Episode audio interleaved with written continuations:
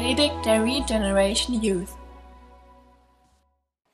Wir sind ja gerade in so einer Kurzserie, wo es um das Thema geistliches Leben geht. Schon drei Predigten zu dem Thema gehört. Und heute Abend werden wir das Ganze abrunden mit dem Thema geistlicher Kampf. Das ist für mich eine herausfordernde Sache und ich freue mich, dass wir das heute Abend mal thematisieren können. Wir haben schon mal vor einer ganzen Weile eine Predigtserie zu dem Thema gehabt, so fünf, sechs Predigten. Und ich weiß, dass es auch damals einfach für uns unheimlich bedeutsam war, wichtig war, darüber nachzudenken und darüber zu lernen, weil das eine aktuelle Sache für uns ist.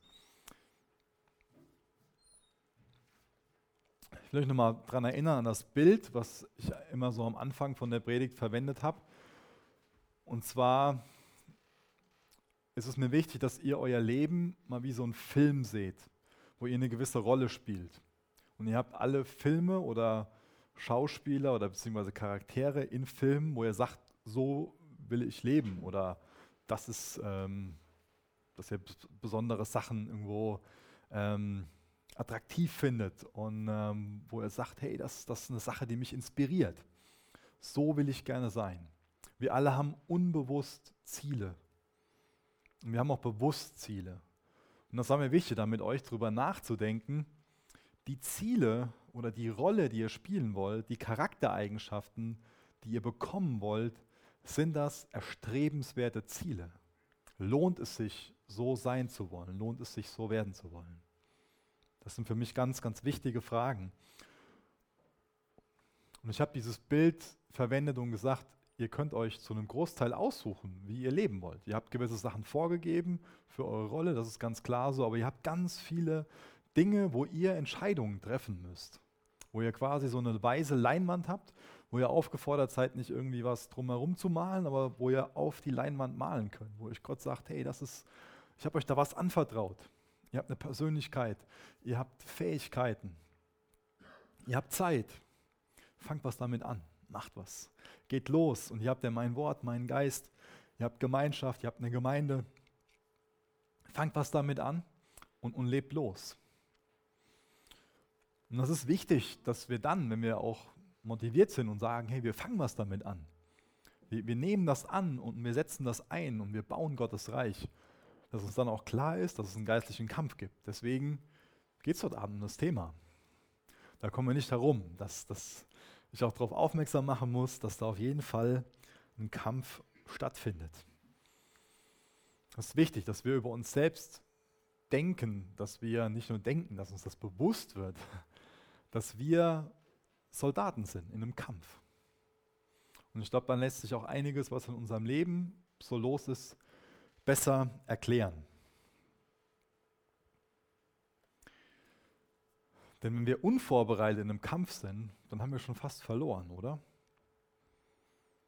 Deswegen ist es gut, wenn wir uns mit dem Thema beschäftigen. Wir bekommen Bewusstsein dafür, hey, wir sind in einem Kampf. Und wir bekommen auch ein Bewusstsein dafür, was unser Gegenüber ist.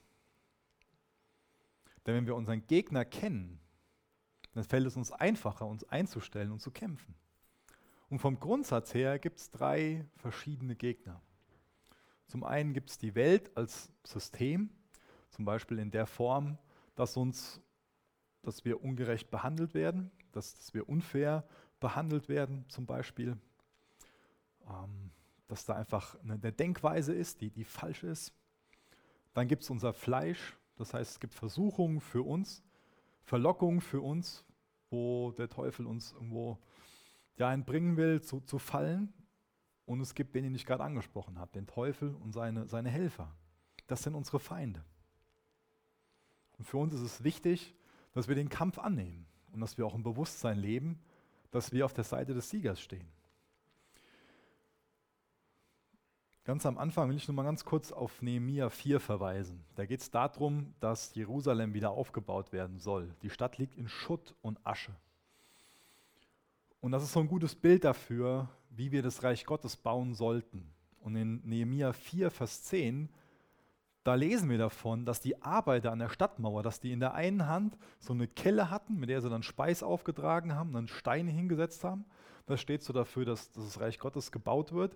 Und in der anderen Hand hatten die ein Schwert oder zumindest an ihrem Gürtel hatten die ein Schwert. Und das wünsche ich mir für euch, dass ihr dieses Bild habt für euch, so dass ihr euch bildhaft vorstellt, in der einen Hand eine Kelle, in der anderen Hand ein Schwert. Mit der einen Hand wird gebaut und mit der anderen ist man, ist man wachsam, ist man bereit zu kämpfen. Es ist wichtig, dass wir ein Bewusstsein dafür, kommen, dafür bekommen, dass dem Teufel jedes Mittel recht ist, damit Gottes Wille nicht geschieht. Und dass er eine Strategie hat, wie er uns davon abhalten will, siegreich als Christ zu leben. Es gibt da verschiedene Bücher, wo ähm, so Dialoge ähm, aufgeschrieben wurden, ähm, wo, wo, wo, Satan so verschiedene Strategien ausgeheckt hat. Ähm, ich weiß nicht mehr genau, aus welchem Buch ähm, ich das habe, was ich jetzt kurz vorlese, aber das ähm, geht, glaube ich, so zurück auf, es gibt da dieses Buch Dienstanweisung an einen Unterteufel von C.S. Lewis. Kann ich euch sehr empfehlen, wenn ihr das mal lesen wollt. Das ist wie so ein Roman geschrieben. Sehr, sehr gut. Ich lese es mal vor. Satan hat seine Dämonen zu sich gerufen, um zu beratschlagen, wie sie die Menschen davon abhalten können, eine persönliche Beziehung zu Jesus zu bekommen. Der erste Dämon sagte, ich habe die Lösung. Wir erzählen ihnen, dass es keinen Gott gibt. Satan sagte, nein, das ist nicht die Lösung. Die Menschen müssen an der Schöpfung sehen, dass es einen Gott gibt. Der zweite Dämon sagt, ich glaube, ich habe die Lösung. Wir erzählen ihnen einfach, dass es keine Hölle gibt. Satan sagt, nein, die Leute verstehen, dass es ein Gericht geben muss und dass Gerechtigkeit hergestellt werden muss. Das werden uns die Leute nicht abkaufen. Und der dritte Dämon sagt, ich habe die Lösung. Wir sagen ihnen einfach, dass sie sich nicht mehr mit ihrer Entscheidung für Jesus beeilen müssen und ruhig mit den Dingen spielen können, die wir zu ihrer Ablenkung geschaffen haben. Wir lassen sie groß, wir lassen sie kurzzeitig Spaß haben und wir lassen sie viele große Restaurants und Stadien bauen, damit sie abgelenkt werden und wir bringen sie dazu, in jedem Raum einen Fernseher zu haben, stundenlang im Internet zu sein. Wir bringen sie dazu, sich einfach nur um sich selbst zu drehen. Wir geben ihnen Gemeinden und Kirchen, in denen es nur darum geht, dass sie sich wohlfühlen und nur ein bisschen Moral und Ethik gelehrt wird aber das Wort Sünde nicht mehr in den Mund genommen wird, Gemeinden, in denen falsche Sicherheit, in denen sie eine falsche Sicherheit bekommen, in denen sie das Evangelium nicht mehr hören. Hauptsache, sie denken, dass sie gerettet sind. Die, welche denken, sie seien Kinder Gottes, aber es nicht sind, haben wir schon fest in unserer Hand. Und den anderen machen wir durch all die Ablenkungsmanöver einfach klar, dass sie sich nicht mit ihrer Entscheidung beeilen müssen. Satan sagt, genauso wird es funktionieren und gab seinen Dämonen den Befehl, den Plan umzusetzen. Das könnte so eine Taktik sein. Bist du bereit zu kämpfen? In der einen Hand die Kelle, in der anderen Hand das Schwert. Willst du dich dem stellen? Kolosser 2, Vers 14, da steht, er hat die Liste der Anklagen gegen uns gelöscht er hat die Anklageschrift genommen und vernichtet, indem er sie ans Kreuz genagelt hat. Auf diese Weise hat Gott die Herrscher und Mächte dieser Welt entwaffnet. Er hat sie öffentlich bloßgestellt, indem er durch Christus am Kreuz über sie triumphiert hat. Wenn du Gottes Kind bist, dann ist es für dich unheimlich wichtig, zum Beispiel so Verse zu kennen. Es ist wichtig, dass du dich daran erinnerst, dass du auf der Seite des Siegers stehst und dass der letztendliche Kampf schon gewonnen ist. Dass der Krieg schon gewonnen ist, aber dass es viele kleine Schauplätze gibt, wo es noch darum geht, zu kämpfen, sich dafür einzusetzen, dass noch viel mehr Menschen davon hören, dass Jesus ihr Herr und Erlöser sein will. Aber kämpf aus dem Mut, aus der Motivation heraus, dass du weißt, Gott hat das letzte Wort. Und Jesus hat am Tod, am Kreuz den Tod bezwungen, hat am Kreuz den Teufel bezwungen. Ich lese es nochmal vor. Er hat die Liste der Anklagen gegen uns gelöscht. Er hat die Anklageschrift genommen und vernichtet, indem er sie ans Kreuz genagelt hat. Auf diese Weise hat Gott die Herrscher und Mächte dieser Welt entwaffnet. Er hat sie öffentlich bloßgestellt, indem er durch Christus am Kreuz über sie triumphiert hat. Ich will euch Mut machen, nicht mit so einem ähm, Geist zu kämpfen, der von Angst erfüllt ist, von Furcht erfüllt ist. Weil wenn wir uns über das Thema Gedanken machen, Teufel, Dämonen und so Sachen, dann könnte es sein, dass irgendwie Leute Angst bekommen. Aber lass es zu, dass die Freude am Herrn deine Stärke ist. Und kämpfe in dem Bewusstsein, dass der Sieg sicher ist. Aber kämpf auch in dem Bewusstsein, dass der Teufel viel daran setzt, dass du deinen Glauben fallen lässt, dass du deine Beziehung zu Jesus nicht pflegst, dass du Kompromisse machst. Der Teufel kämpft dagegen an, dass Gottes Reich gebaut wird. Und er will uns dazu verleiten, vom Glauben abzufallen. Oder wenn er das nicht schafft, dann will er uns dazu verleiten, dass wir total gesetzlich und religiös werden und in einem falschen Sinn radikal werden. Er will uns dazu verleiten, in irgendeinem Bereich Kompromisse zu machen und, und, und Götzen zu dienen. Er will uns dazu verleiten, dem Wort Gottes nicht zu glauben. Er, ihm geht es einfach darum, das Ebenbild Gottes in uns zu entstellen. Da ist ihm jedes Mittel recht. Weißt du, Jesus geht es darum, dass du Leben hast und Leben im Überfluss. Das ist, das ist Gottes Herz für dich, dass du Leben hast und Leben im Überfluss. Und der Teufel will dir das Leben nehmen, das Leben zerstören, will dein Leben entwerten.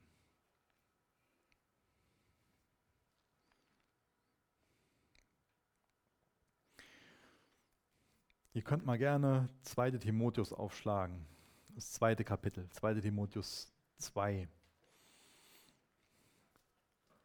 Da geht es mir darum zu erklären, was Charakteristiken oder was, was positive Eigenschaften von einem Soldaten Jesu Christi sind. Er tobt einen Kampf und wie kannst du den Kampf angehen? Wie kannst du ein guter Soldat sein? 2 Timotheus 2.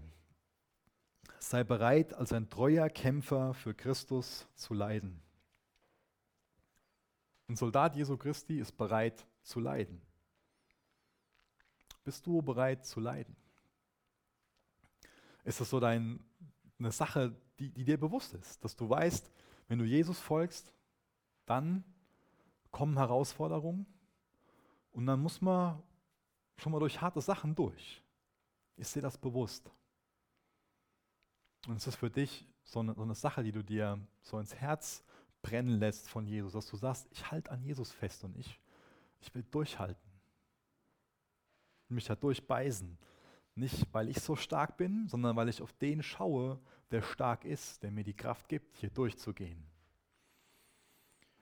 Ich hatte von euch schon mal was, jemand was von dem David Livingston gehört. Das ist ein sehr bekannter Afrika-Missionar, ähm, der auch viele Teile von, von Afrika so für die westliche Welt erschlossen hat, erkundet hat. Und er hat dann einen Brief bekommen von seiner Missionsgesellschaft und ist gefragt worden, ähm, ob jetzt die Straße fertig gebaut ist und sie mehr Männer schicken können. Und ich finde die Antwort, die David Livingston dann gegeben hat auf diese Frage, super gut. Nämlich er hat gesagt, wenn die Männer nur kommen, wenn es eine gute Straße gibt, brauche ich sie nicht. Wenn sie kommen, obwohl es keine Straße gibt, dann brauche ich sie. Coole Antwort, oder? Stell dir mal die Frage, ob du bereit bist, Jesus auch dahin zu folgen, wo es noch keine Straße hingibt. Oder hast du eher so die Tendenz, dass du so ein Schönwetterchrist bist, ja?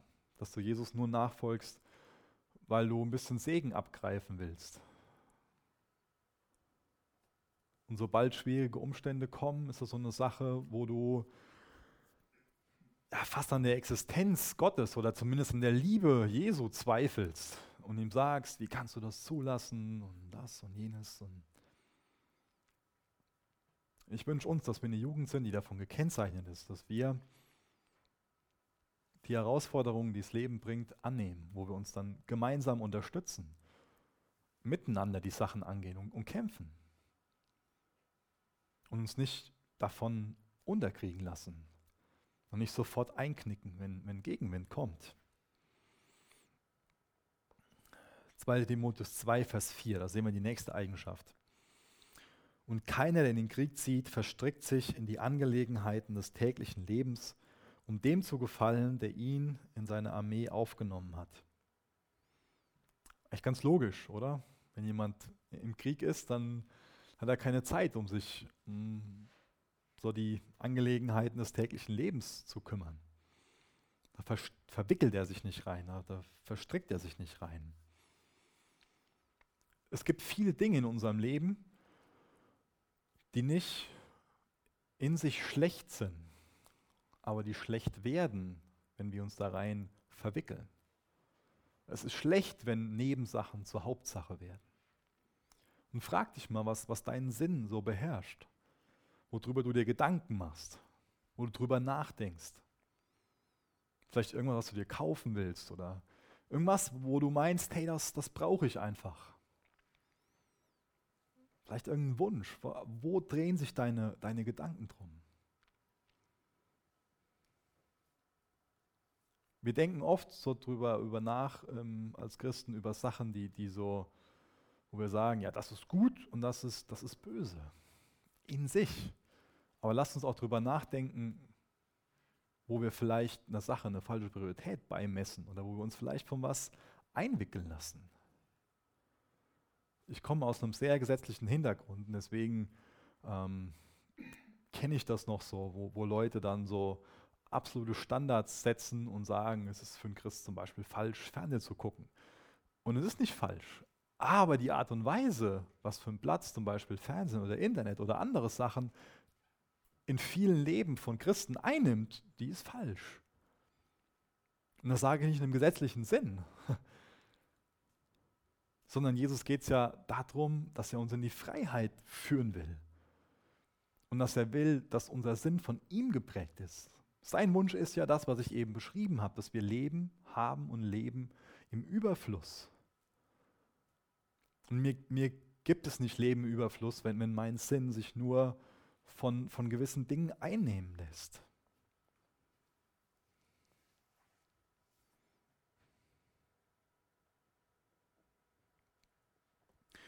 Ich lese mal weiter. Und zwar 2 Timotheus 2, Vers 8 und 9. Da kommt der dritte Punkt. Ein guter Soldat, der denkt an Jesus. Denke an Jesus Christus. 2 Timotheus 2, Vers 8. Denke an Jesus Christus, der als Mensch aus dem Geschlecht Davids stammte und von den Toten auferstanden ist. Das ist die Botschaft, die ich predige.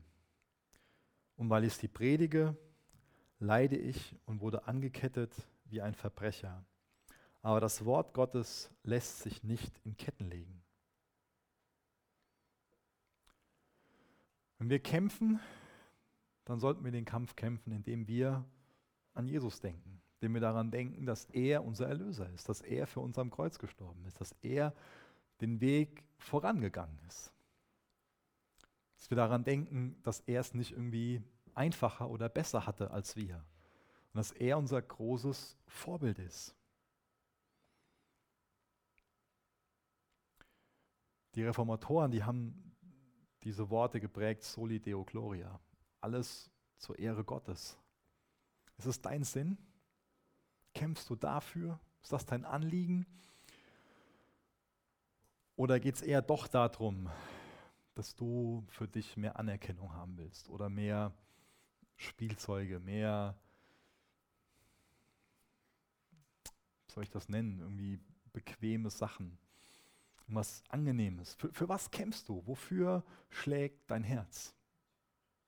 Wonach sehnst du dich so, so ultimativ? Finde das Vorbild von dem Paulus total ermutigend, herausfordernd, dass er im Gefängnis war, da in, in Ketten gelegt wurde, aber er hat trotzdem Gott gepriesen. Er hat trotzdem das Evangelium weitergegeben und die Leute im Gefängnis bekehren sich. Das ist das, was in Vers 9 da beschrieben wird. Aber das Wort Gottes lässt sich nicht in Ketten legen.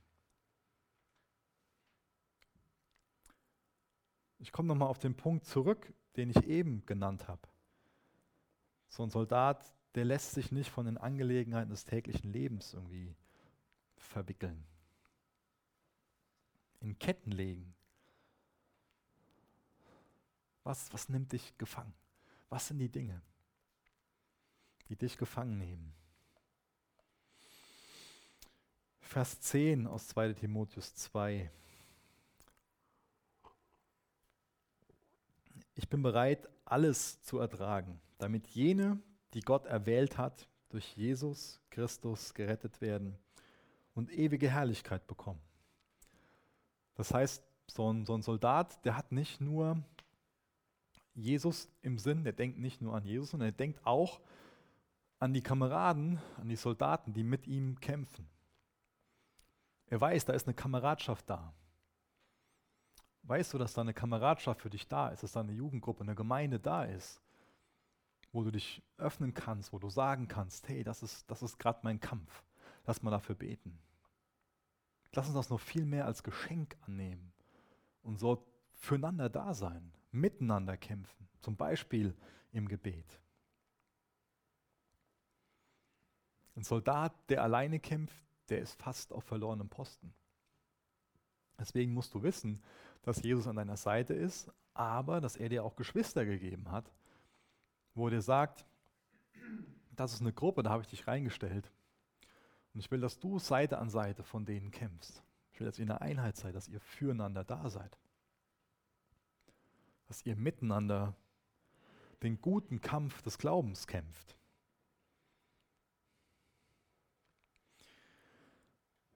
Ich lese weiter 2 Timotheus 2, Vers 11 bis Vers 13. Dies ist ein wahres Wort. Wenn wir mit ihm sterben, werden wir auch mit ihm leben. Wenn wir mit ihm leiden, werden wir mit ihm herrschen.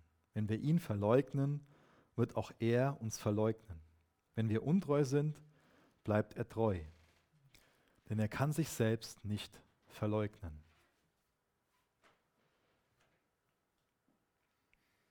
Dies ist ein wahres Wort. Wenn wir mit ihm sterben, werden wir auch mit ihm leben. Wenn wir mit ihm leiden, werden wir mit ihm herrschen. Wenn wir ihn verleugnen, wird auch er uns verleugnen. Wenn wir untreu sind, bleibt er treu, denn er kann sich selbst nicht verleugnen. Durch den Glauben an Jesus haben wir den Sieg versprochen bekommen. Der Tod von Jesus führt uns zum Leben. Seine Leiden führen uns im Endeffekt in Herrlichkeit. Noch ein Zitat von Hudson Taylor, der hat gesagt, wir gewinnen nicht, indem wir versuchen, treu zu sein, sondern indem wir auf den ewig treuen Jesus sehen. Das wünsche ich mir, dass du im Kampf auf der einen Seite siehst, wo es gerade ja, am, am, am Fetzen ist und dass du auf der anderen Seite Jesus im Blick hast, dass du weißt, das Grab ist leer dass du auch siehst, was für ein Kampf vor dem leeren Grab da war, dass du siehst, Jesus hat den gewonnen. Jesus hat den Preis für mich bezahlt. Er konnte am Kreuz ausrufen, es ist vollbracht. Und du kämpfst den Kampf nicht, damit du erlöst wirst, sondern du bist erlöst, bist freigesetzt, um ein sinnvolles Leben zu leben und kannst den Kampf annehmen. Damit das Werk von Jesus weitergeführt wird und mehr Leute dafür ein Bewusstsein bekommen, dass sie verloren sind, dass sie Jesus brauchen, dass er für sie am Kreuz gestorben ist, damit sie Leben haben können. So ein Soldat, der hat eine Waffenrüstung.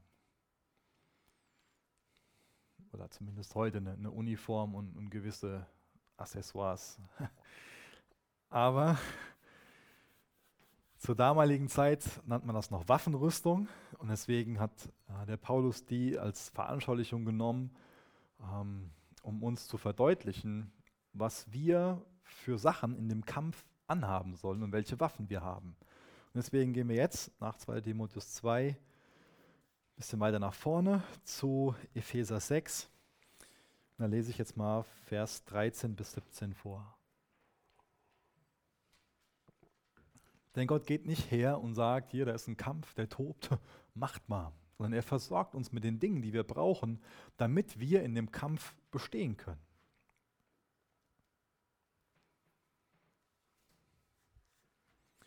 Epheser 6, Vers 13. Bedient euch der ganzen Waffenrüstung Gottes. Wenn es dann soweit ist, werdet ihr dem Bösen widerstehen können und noch aufrecht stehen, wenn ihr den Kampf gewonnen habt. Sorgt dafür, dass ihr fest steht. indem ihr euch mit dem Gürtel der Wahrheit und dem Panzer der Gerechtigkeit Gottes umgebt. Eure Füße sollen für die gute Botschaft eintreten, die den Frieden mit Gott verkündet. Setzt den Glauben als einen Schutzschild ein, um die feurigen Pfeile des Satans abzuwehren. Setzt den Helm eurer Rettung auf und nehmt das Wort Gottes, euer Schwert, das der Geist euch gibt. Zuallererst will ich mal ein paar Sachen sagen zu dem Gürtel der Wahrheit. In Johannes 8, Vers 44 könnt ihr nachlesen, dass Satan der Vater der Lüge ist. Satan liebt es, Lügen zu erzählen, für Verwirrung zu sorgen, einfach die Unwahrheit zu sagen, Halbwahrheiten weiterzugeben.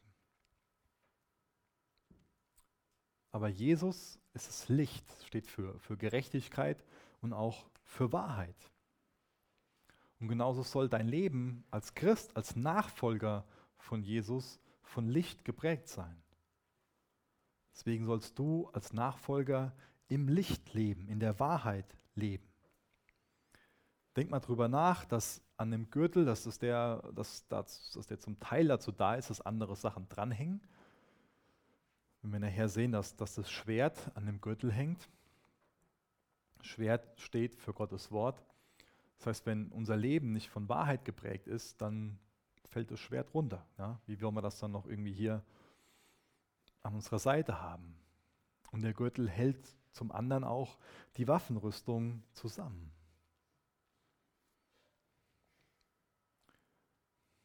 Lebst du in der Wahrheit?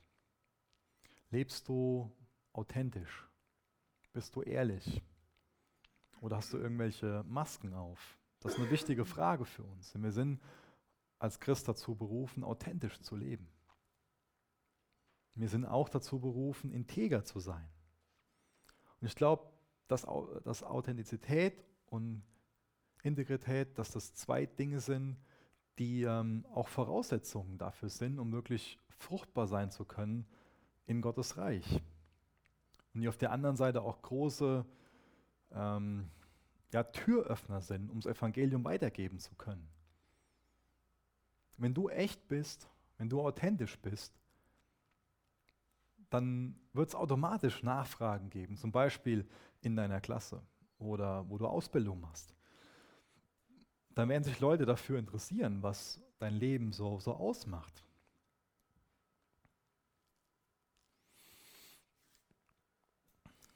Ist das ein Anliegen für dich, dass du sagst, ich will in der Wahrheit leben? ich mache keine Kompromisse, ich erzähle keine Lügen, ich stelle mich nicht in Licht, was mich besser erscheinen lässt, als ich, als ich bin.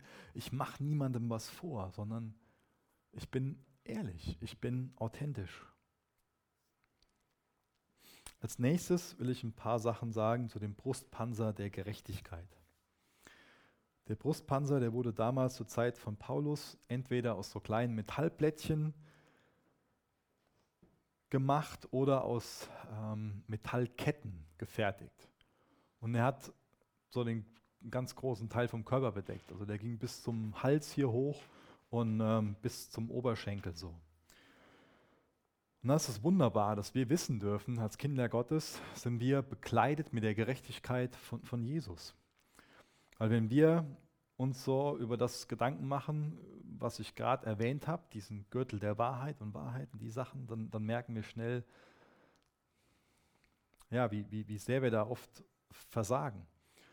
Und dann müssen wir daran erinnert werden, dass wir nicht in unserer Gerechtigkeit vor Gott stehen, weil unsere Gerechtigkeit ist vor Gott nur ein Haufen Lumpen, sondern dass wir ja in Jesu Namen kommen. Jesus ist für uns stellvertretend am Kreuz gestorben. Das nehmen wir im Glauben an. Dadurch bekommen wir seine Gerechtigkeit. Und das ist was Wunderbares, wenn wir das im Glauben annehmen, dass wir jetzt rein und heilig vor Gott stehen. Dass wir, ja, ich habe nur eine alte Übersetzung im Kopf, dass wir freimütig hinzutreten dürfen zum Thron der Gnade. Ist es was Kostbares für dich? Dass du sagst, ja, das ist ein Verdienst von Jesus, dass der Vorhang im Tempel, dass der zerrissen ist und dass der Weg frei ist dass nicht nur einmal im Jahr der hohe Priester in die Gegenwart Gottes kommen kann, sondern ich kann es immer zu tun. Und das ist auch eine, eine Sache, die wir im Kampf brauchen. Wir brauchen diese Zeiten, wo wir einfach Gemeinschaft haben mit Gott, wo wir seine Gegenwart genießen und uns dann auch bewusst sind im Kampf, dass auch er dann bei uns ist.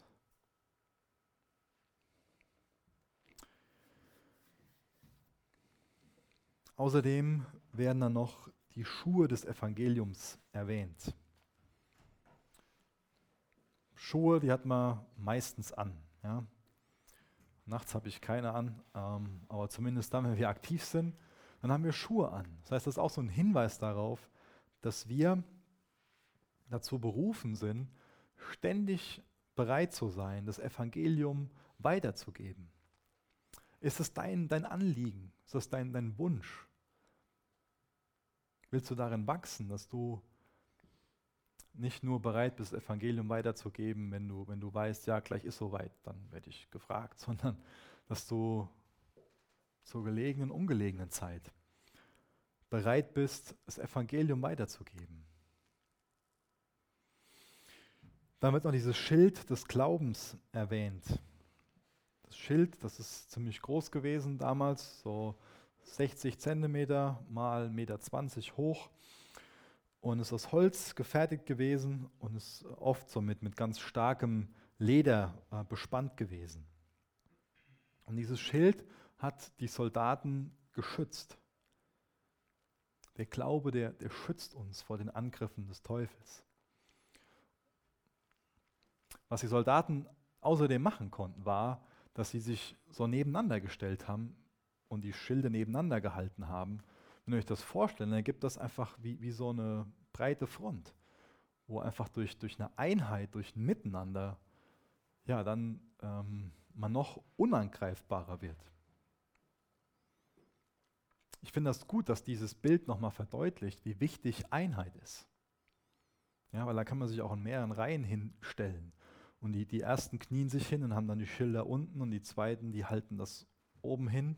Und damals war es ganz oft so, dass äh, die Angreifer ähm, dann so feurige Pfeile geschossen haben. Das heißt, die haben mit Pfeil und Bogen dann angegriffen und haben die Pfeile dann ähm, eingetaucht in, in irgendwelche flüssigen Sachen, die brennbar waren und haben die dann abgefeuert. Und wenn man dann zusammengehalten hat und sich wie eine, wie eine Mauer dann hingestellt hat und die Schilde so vor sich gehalten hat, dann konnten diese feurigen Pfeile einem nichts anhaben. Deswegen nochmal die Erinnerung, Einheit wird eine ganz wichtige Rolle darin spielen, wie siegreich wir im Kampf sein können. Einheit spielt eine ganz entscheidende Rolle bei. Ob wir jetzt hier im Sieg leben können oder ständig in der Niederlage. Und das ist eine Wahrheit, dass oft feurige Pfeile geschossen werden. Bist du darauf vorbereitet, dass da feurige Pfeile auf dich geschossen werden? Da zielt der Teufel drauf ab, dass er dir Gedanken schickt, die dich selbst einfach nur verdammen, dass er dir zum Beispiel auch Gedanken des, des Zweifels schickt. Oder dass er dir das Verlangen schickt nach, nach sündigen Dingen. Dass er, dir, dass er dich befeuert mit, mit so Sachen wie, ja, hat Gott wirklich gesagt. Und ja, das ist ja nicht so schlimm, wenn du da einen Kompromiss machst oder dort. Sei bereit, wenn so Angriffe kommen. und lass dich nicht davon zerstören. Sondern ring auch dann wieder mit Geschwistern, wie ich das gerade gesagt habe. Diese Einheit ist da so wichtig. Wenn da so Gedanken kommen und du kannst das Feuer, was da gerade entfacht ist, jetzt nicht gerade selbst auslöschen, dann, dann such die Gemeinschaft und kämpf mit anderen. Und dann kommt gemeinsam zu Gottes Thron und sagt ihm, hey, gerade ist das und das und Nimm das weg, dieses sündige Verlangen, diese Zweifel, das, das, du kannst es für dich benennen. Außerdem wird noch der Helm des Heils erwähnt.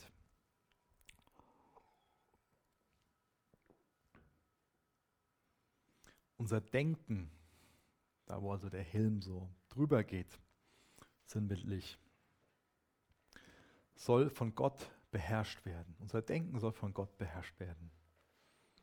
Da geht es Jesus darum, dass er uns gute Gedanken geben kann, nämlich die Gedanken, die er für uns hat.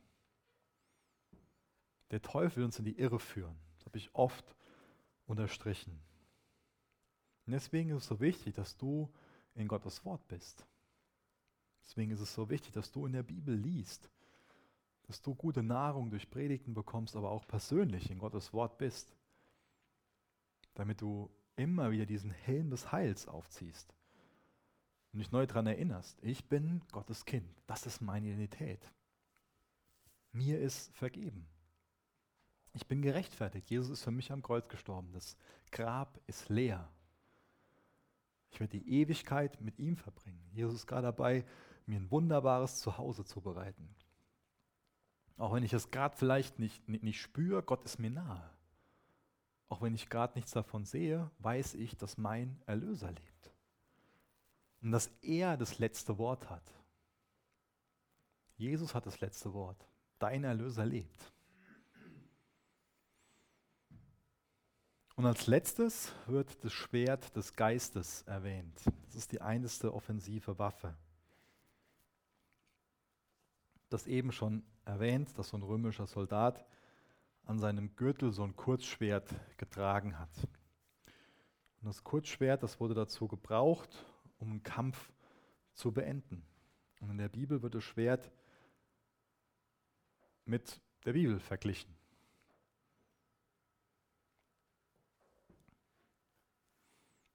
Hast du Gottes Wort in, in deiner Hand oder wie ich das eben schon ein paar Mal gesagt habe, in, in deinem Sinn? Bist du in der Lage, dann, wenn feurige Pfeile kommen, wenn falsche Gedanken kommen, mit Jesu Gedanken zu antworten. Die Bibel ist so ein Geschenk, die ist so kostbar für uns. Deswegen ist es so eine Schande, wenn wir die Bibel einfach nicht wertschätzen, indem wir sie verstauben lassen oder nur mal sonntags spazieren tragen in die Gemeinde, wieder nach Hause. Das wäre fatal, wenn das die Wahrheit ist ist Gottes Wort kostbar für dich. David sagt mal darüber, über Gottes Wort, dass es für ihn wie so süßer Honig ist. Ist dir Gottes Wort kostbar? Bist du in der Lage, genauso wie, wie Jesus es war, als er versucht worden ist, mit Gottes Wort zu antworten? Das, das ist die Waffe dann. Das ist, das ist das, wie wir antworten sollten. Und Gottes Worte wenn wir die gebrauchen, wenn wir die aussprechen, wenn wir die weitergeben, dann wird der Feind entmachtet.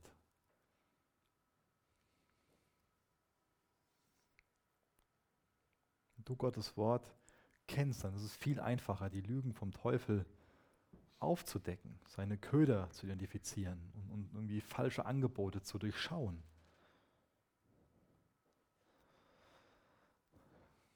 Das ist so kostbar dass wir so eine Waffenrüstung haben. Versuch das mal einfach nächste Woche, jeden Morgen gedanklich anzuziehen.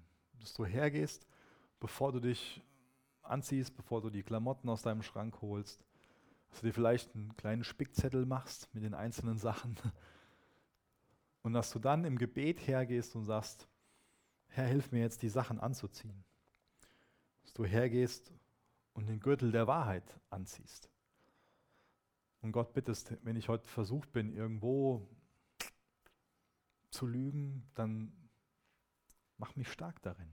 Und, und geh die einzelnen Dinge durch. Mach dir nochmal Gedanken dazu. Ich habe das nur ganz kurz angerissen. Eigentlich könnte man zu jedem einzelnen Punkt da eine, eine einzelne Predigt machen. Das war nur, nur die Oberfläche, mal ganz kurz angekratzt. Lese den Text nochmal in Ruhe durch und schreib dir für dich nochmal auf, was da für dich besonders wichtig, besonders relevant ist. Und wie gesagt, zieh dann im Geist die Waffenrüstung an und erinnere dich mittags nochmal daran. Und das wird dir helfen, im Sieg zu leben. Und es ist auch sehr interessant, dass die Waffenrüstung Jesus symbolisiert, ja? weil er ist die Wahrheit, er ist unsere Gerechtigkeit Er ist unser Friede. Die ganzen Dinge, die, die wir da benannt haben, auch das, dieser Helm des Heils oder der Erlösung, er ist unser Heil. Und er ist auch das Wort Gottes nach Johannes 1. Das heißt, eigentlich ist diese Waffenrüstung eine Sache, wo, wo wir gesagt bekommen, zieh Jesus an.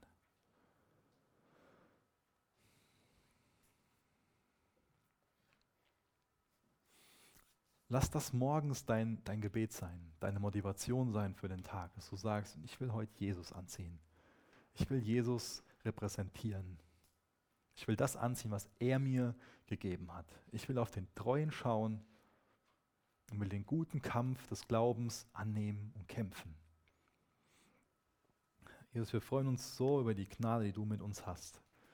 Wir freuen uns so darüber, dass du uns mit allem versorgst, was wir brauchen, um den guten Kampf zu kämpfen. Jesus, du willst, dass wir im Licht leben. Jesus, du weißt, wo, wo wir gerade am Verlieren sind. Du weißt, wo uns gerade Dinge zu viel sind, wo wir vielleicht mutlos werden. Jesus, gib du uns neuen Mut, gib du uns neue Kraft.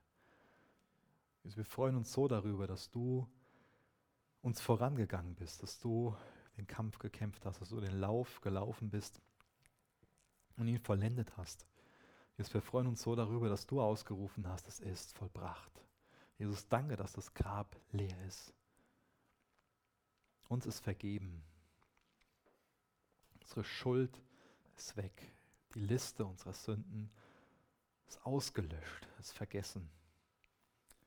Danke, dass wir heilig vor dir stehen, Herr.